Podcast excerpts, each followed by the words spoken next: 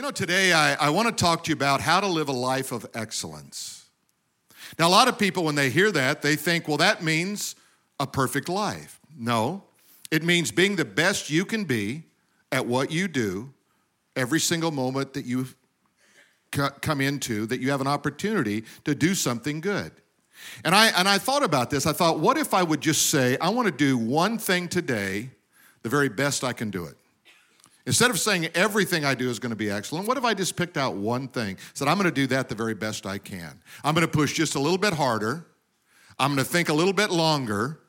I'm going to act or react in such a way that's going to demonstrate excellence in that moment.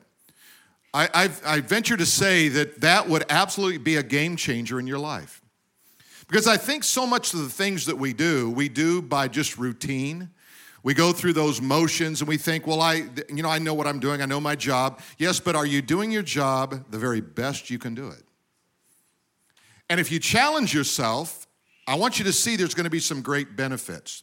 As I began to look into the scripture and I thought about, well, what would it take to do uh, and to live an excellent life? And I think the first thing is this you have to exceed expectations. You know, there are expectations we all have on one another on employees, on our boss, or on anyone else. And what would happen if you'd say, I want to go beyond that? I want to go beyond that. We're doing a little bit of construction in our house and uh, in the backyard, and, and I, I looked out and there was three workers, and two of them were really exceeding expectations. And one of them was on his phone. And he was on his phone, and he was on his phone while the other guys were working. And I thought, here's a guy who needs this message. Amen. Have you ever been that guy, that girl? That just someone watched and said, I wish they'd push a little harder. As we're trying to work hard and set the example, and yet they're not catching it. They're not catching it. Well, let me give you an example from the Sermon on the Mount, Luke chapter 6. Uh, one way you can exceed expectations. It begins with these words Love your enemies. Did we start out tough enough or not? Right? Love, I, I like the idea. I think God could have maybe made it easier if He just said, Love the ones that you love. Love your family if you like them. Even love your strange uncle at Christmas time. But no, he says, love your enemies and do good to those who hate you. And so, what Jesus is doing, he's introducing this kingdom mindset that is so radical in any day that immediately you step back and you say, Well, I can't love all of my enemies, can I? Well, I'm just reading what the scripture says love your enemies, do good to those who hate you, and bless those who curse you, and pray for those who spitefully use you. And what he's doing is he's setting the standard so high that he knows we can't do it apart from him. See, there's no way that that works apart from God. Because there's something inside of us that says our enemy is our enemy and we want to destroy him or we want to get even or we want to do something with them. And yet, you know, when you operate in that mindset, you're operating outside of the kingdom of God and you can't experience the fullness of God. You have to operate within it. Now, let me just say this parenthetically that loving your enemies doesn't mean you agree with your enemies. It doesn't mean that you try to do something to change the course of what's happening. For example, when we talk about Prop 1, what it does mean is I'm going to love the person and realize the behavior is something that needs to be transformed. And I can't transform them if I hate them, right?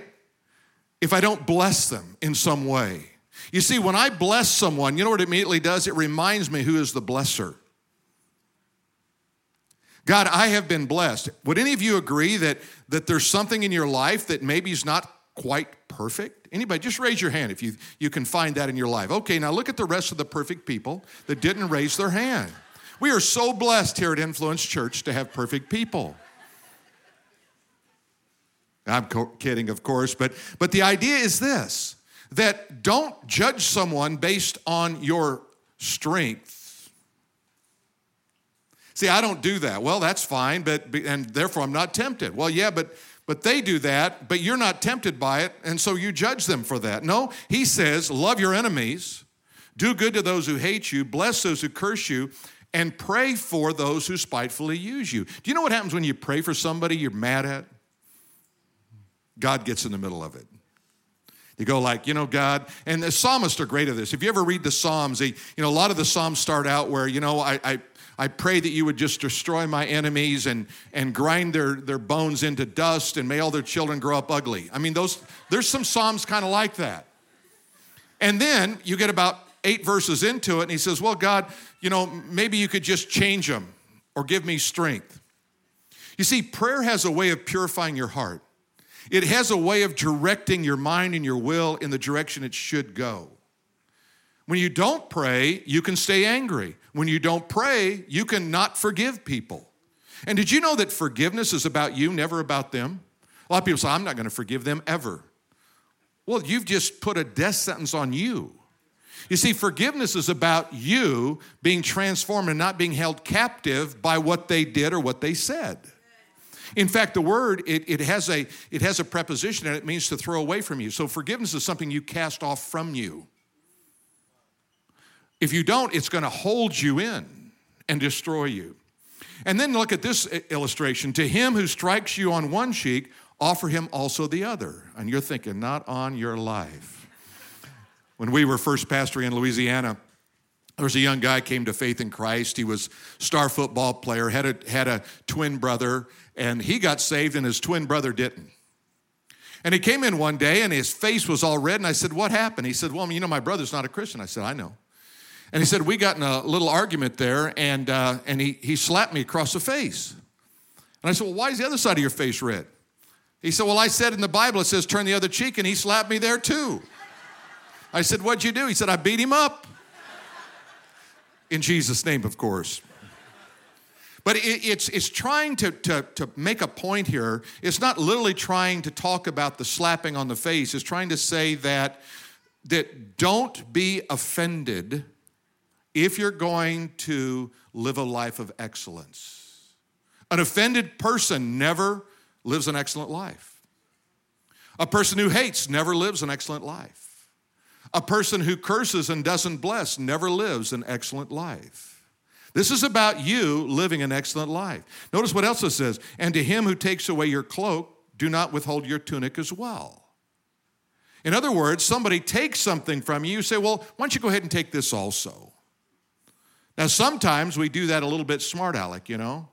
Have you ever, anybody here, anybody practice that fine art of being a smart aleck? I'm pretty good at it. I'll be honest with you, and I have to hold back. Sometimes my wife says, I can't believe what you said today at church. And I said, Tammy, you have no idea what I'm holding back. I just like, there's something wrong inside of me. I mean, this is just, I need more redemption. But then look at this next one do unto others as you would have them do unto you. Hmm. How do you want to be treated? Treat people like that. Are you treating people like that? Well, I can think sometimes I haven't. And it never works out well. Have you ever noticed that? You say, Well, I tried to love them, they didn't love me back. So keep loving them. Well, I prayed for them and they won't pray for me. Keep praying for them. Well, I asked for their forgiveness and, and they were really the guilty ones and they didn't ask for it back. That's okay. It's about you. Forgiveness is about you becoming a person of excellence. You see, what you have to learn how to do is do the unexpected. You ever been in those situations? I remember I bought a brand new truck. I had my buddy uh, in, the, in the front seat with me, and uh, we were coming through an intersection, and a girl ran a light, slammed into the little truck, and totaled it. It just gone, just like that quick. And I got out, everybody was fine, and she's apologizing. And I said, Hey, it's just, it's just, it's just a car. It's not a big deal. And she was just overwhelmed by the fact that I wasn't offended, mad, hurt, whatever about what she did. And I, and I thought to myself, well, it's just a piece of machinery. You see, everything you own is just stuff. And if you put value in it, and if you put ownership on it, you're going to find ways to be offended in your life and you won't live an excellent life. You know, there's a, there's a comment we make about going the extra mile. Well, that's actually found in Matthew's account of this very same scripture, where it says, If someone asks you to carry their pack one mile, carry it also a second mile. So, that little idiom we use today of going the extra mile actually comes from the New Testament times. And here's what Jesus says in that passage in Matthew He said, If someone asks you to carry a mile, carry a second mile. Now, what you don't understand in that scripture is the history and the law of the day. If a Roman soldier approached you with his backpack, which typically weighed about 100 pounds in that day, and said to you, Carry my backpack a mile, you were obligated under Roman law to carry that backpack one mile. At the end of the mile, which they consider to be a thousand paces, you could drop the backpack and he could enlist someone else. But if you said, I'll carry it a second mile for you, you did the unexpected, and then that person said, Why would you do that? And then you have an opportunity to talk to them about the Lord. You see, if you don't go the extra mile, if you don't do the unexpected, you cut off opportunity to talk about the Lord Jesus and the difference he makes in your life. You have to live this life of excellence by doing the unexpected. And if we th- begin to think about this, what else would, would help me live a life of excellence? It's stand out in a crowd. And I don't mean because you're very tall. I don't mean you have to make a lot of noise and get the attention. What I mean, there has to be something different about you. I want to take you to the book of Daniel, chapter 5, and verse 12, and let me set up the story as we're preparing to read that. So, in Daniel chapter 1, Nebuchadnezzar has come in and he's taken captive all these young Jewish men back. The best and the brightest have now gone back to Babylon. Daniel's one of them. Daniel is in captivity. He's been separated from friends and family, and yet God is going to use him in a remarkable way because there was found in him, the Bible says, an excellent spirit. Let me read it to you. It says in Daniel chapter 5 and verse 12, inasmuch an excellent spirit was in this Daniel, knowledge, understanding, interpreting dreams, solving riddles, explaining enigmas were found in Daniel. All of a sudden, Daniel began to stand out among all the others. They said, Who is this Daniel? And they noticed that there was an excellent spirit in him. Did you know you have a human spirit and you have a soul and you have a body? You see, you're a tripart being body, soul, and spirit. Now, what happens at salvation is your spirit comes alive by the Holy Spirit. So when you, you say, well, what happens at salvation? Or how do I come to faith in Christ? Well, the Bible says if I confess with my mouth the Lord Jesus, believe in my heart that God has raised him from the dead, I will be saved. Okay, what happens in that moment? In that moment, you become the temple of the living God in the sense that God's Holy Spirit comes to live within you. Now, you can go look in a mirror and say, I don't look any different. You may not sound any different, but I guarantee you, you'll start acting different because the Spirit of God is in you. You see, you attract excellence with excellence. When you live a life of excellence, people of excellence will be attracted to you. You see, like attracts like, right? And so you want to say, okay, if I live the very best life I can, if I if I operate this way, what's that going to what's going to happen to me? Well, you're going to attract people. You know, the word excellence is an interesting word because it means a cliff that juts out. So if you've ever been up in the mountains and you see, wow, look at that cliff, it's just kind of jutting out, it stands out. That's what excellence means. That's the root word of it. But there's another word, mediocre. Mediocre means halfway up the mountain. That's how far I want to go, right? No, you want to go all the way up. You want to jut out. You want to stand out. So never be satisfied with mediocrity. Always say, I'm going to strive for excellence. I'm going to try to hit the highest mark I possibly can. And remember, it, pays back in two ways. Number one, you excel in what you do and the influence you have, but you also have opportunity for the kingdom of God. You see, what excellence does, it positions you for tomorrow. You say, Well, I did all this great stuff. I worked hard today and no one noticed. Keep doing it. Stay to the, to the game. Don't let it up a minute. Just say, I'm just going to keep being faithful, faithful, faithful. Do you know what God rewards in the eternal kingdom more than anything else? Faithfulness. In fact, he uses a term of a galley slave. He said, Moreover, it's required of a servant that he be found faithful. And that word faithful there and servant, when they're tied together, it's a reference to a third tier galley slave on a Roman ship. Now, how'd you like to be in the lowest tier and your job all day long was to pull an oar? That's all you got to do. Not looking for creative guys, not looking for smart ones. Just pull your oar. Pull your oar. You know, the creative guy shears off everybody else's oars in the process. No, pull your oar. Pull your oar. Moreover, it's required of a servant to be found faithful. See, God said, Are you pulling your oar? Are you doing what I've asked you to do in the kingdom of God? That's all He asks. Just do what I ask you to do. Be faithful at it. You may have heard the story of the Roman uh, ship that the, the guy that was in charge of the whip, he came down and he said to the men, I've got good news and bad news today, gentlemen. And they said, Well, what's the good news? Well, the emperor's on board today. Well, what's the bad news? He wants to water ski. All right, it wasn't that great. Daniel chapter 6, verse 3. Some of you just now getting it. All right. Then this Daniel, this Daniel, notice there are others named Daniel. No, this Daniel over here distinguished himself above all the governors and satraps because an excellent spirit was found in him. There it is again. Ask yourself right now do I have an excellent spirit?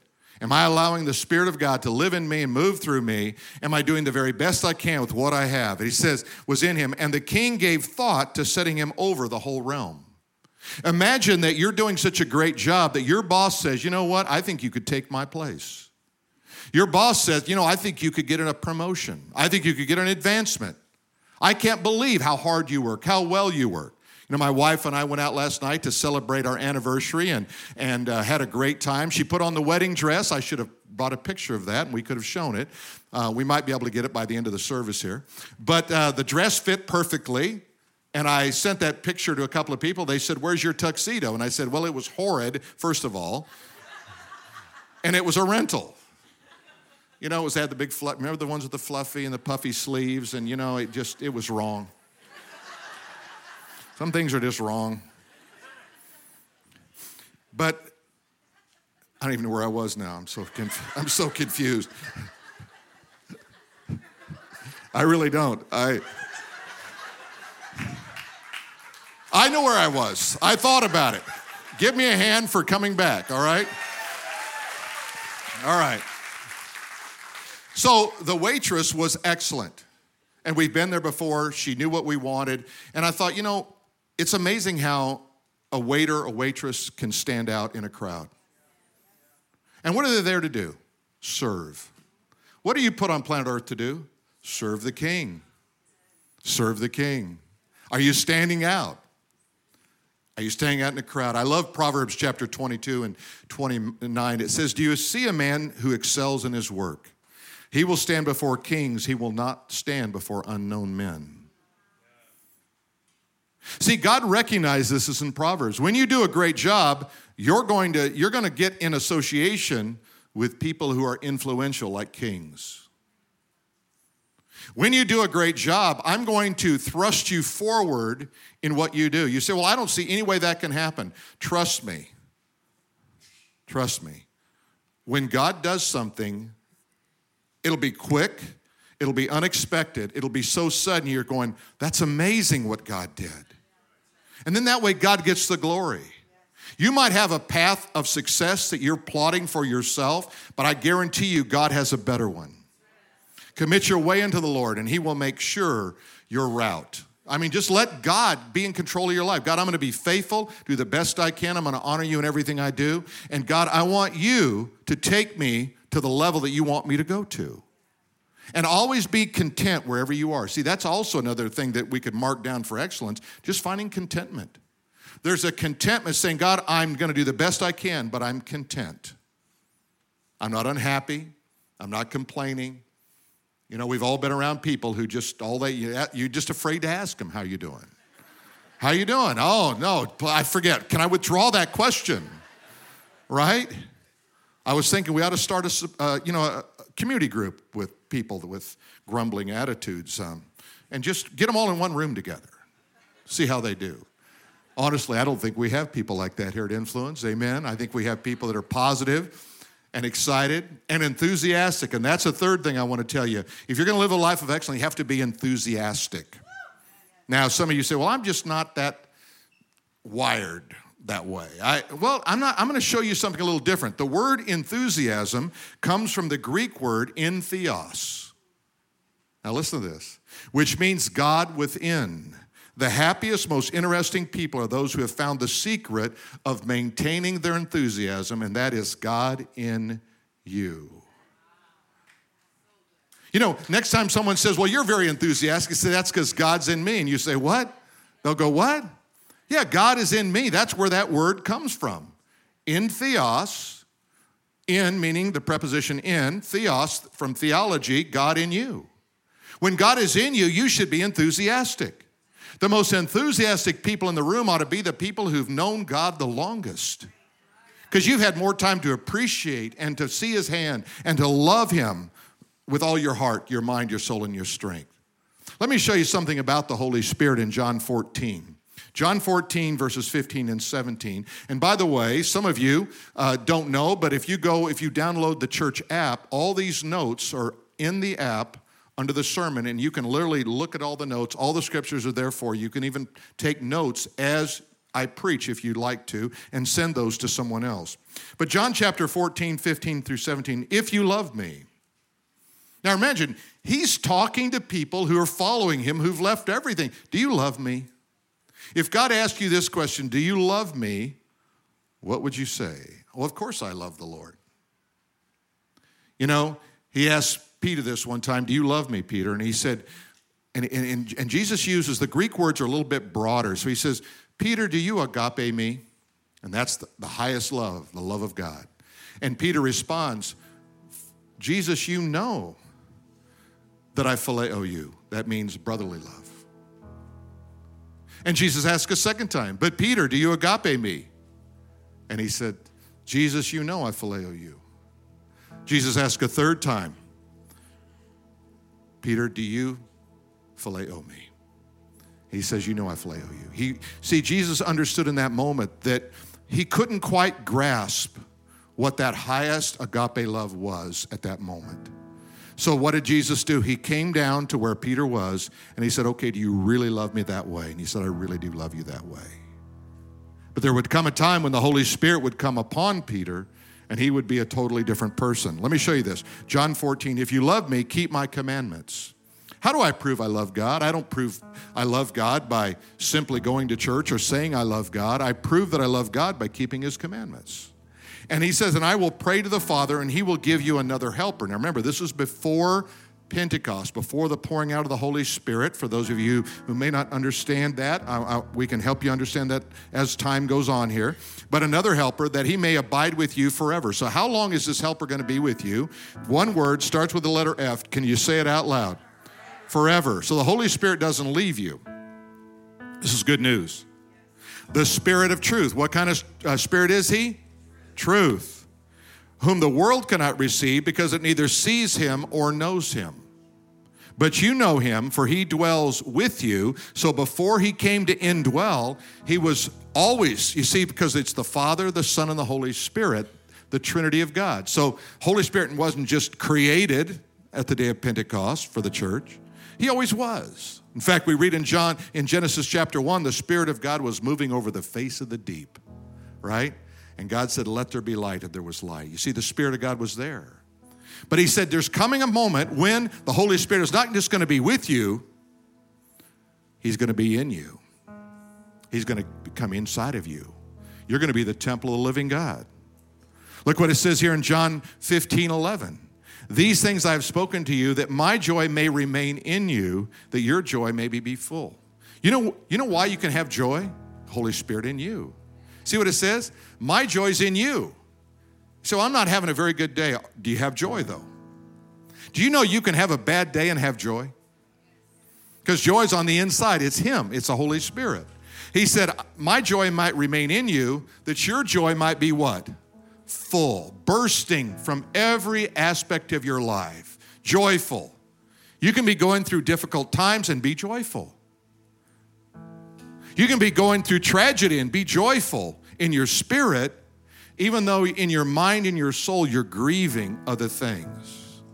Why? Let's look at John 16 13. When He, the Spirit of truth, has come, He will guide you into all truth. How are you going to know the truth? Did you know that prayer is not ever said to be the way you find truth? It's always the Word of God. He always points you back. He's going to lead you. You see, the Spirit of God, when He comes, He will lead you into all truth. Jesus said in John 17 17, My Word is truth.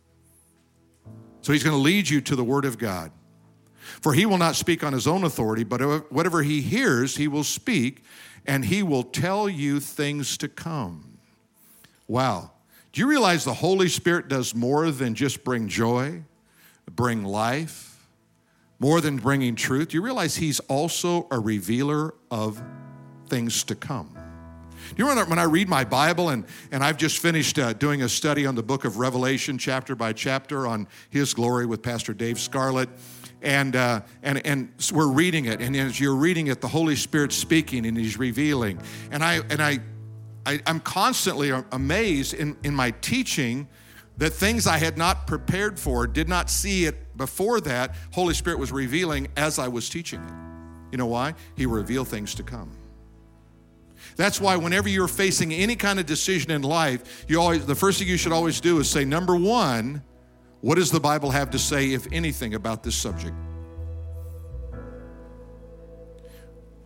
What does wise counsel tell me about this subject? What is the Holy Spirit revealing about this subject? And then wait and listen to the voice of God. Amen? Now, let me give you some life applications. Here's three.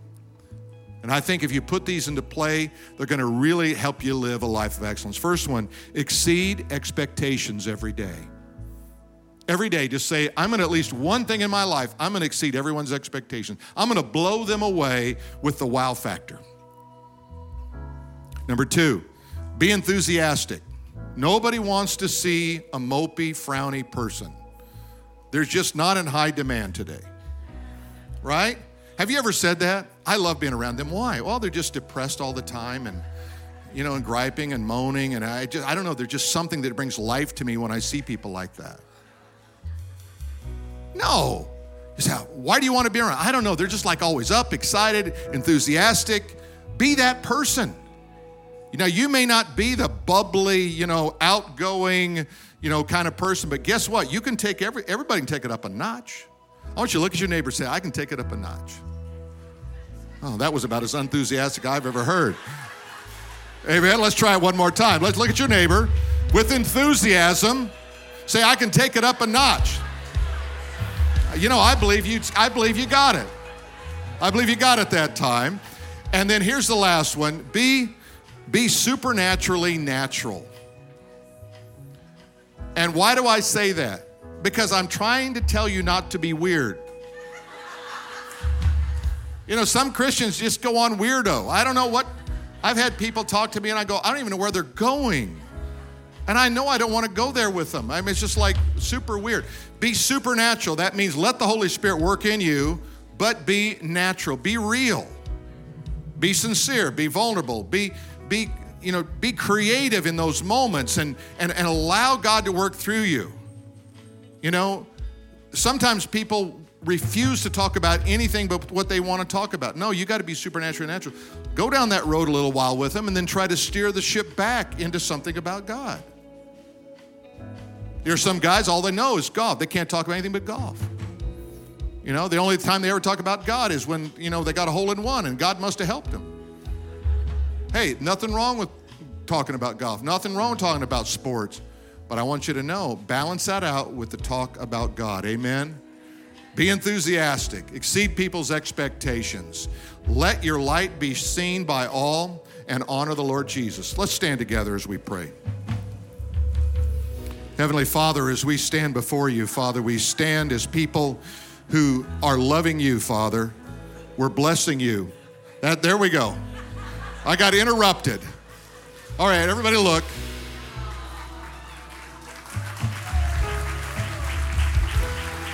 Oh, there's a picture. That's sad. Not the one on the the one on the left is good. The one on the right, I'm not. I'm a little worried about. Look at that. I tell you that that's that's a handsome couple right there. I got to say.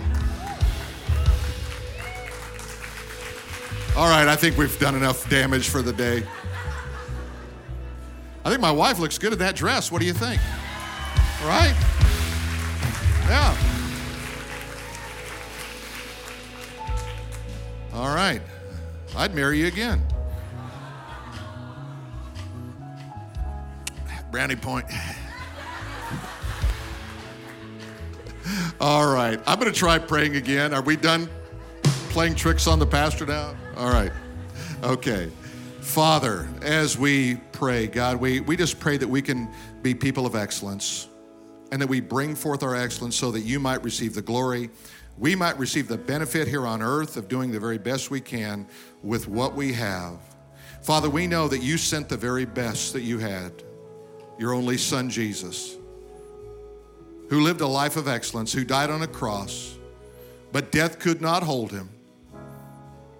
The grave could not keep him, but he rose from the dead victorious over sin, hell, and the devil, and now sits at the right hand of the Father to make intercession for us that we might be your children.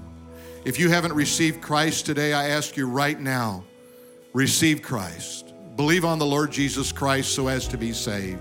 I'm going to give you a prayer. You can pray this prayer right where you stand or sit. Dear Lord Jesus, just pray it out loud. Dear Lord Jesus, I believe you died on a cross. I believe you rose from the dead to give me eternal life. By faith, I receive you today as my Lord and my Savior. In Jesus' name, amen. If you if you prayed that prayer, would you just raise your hand with us today? Just raise your hand. God bless you, all of you. Amen. Amen. God bless you. God bless you.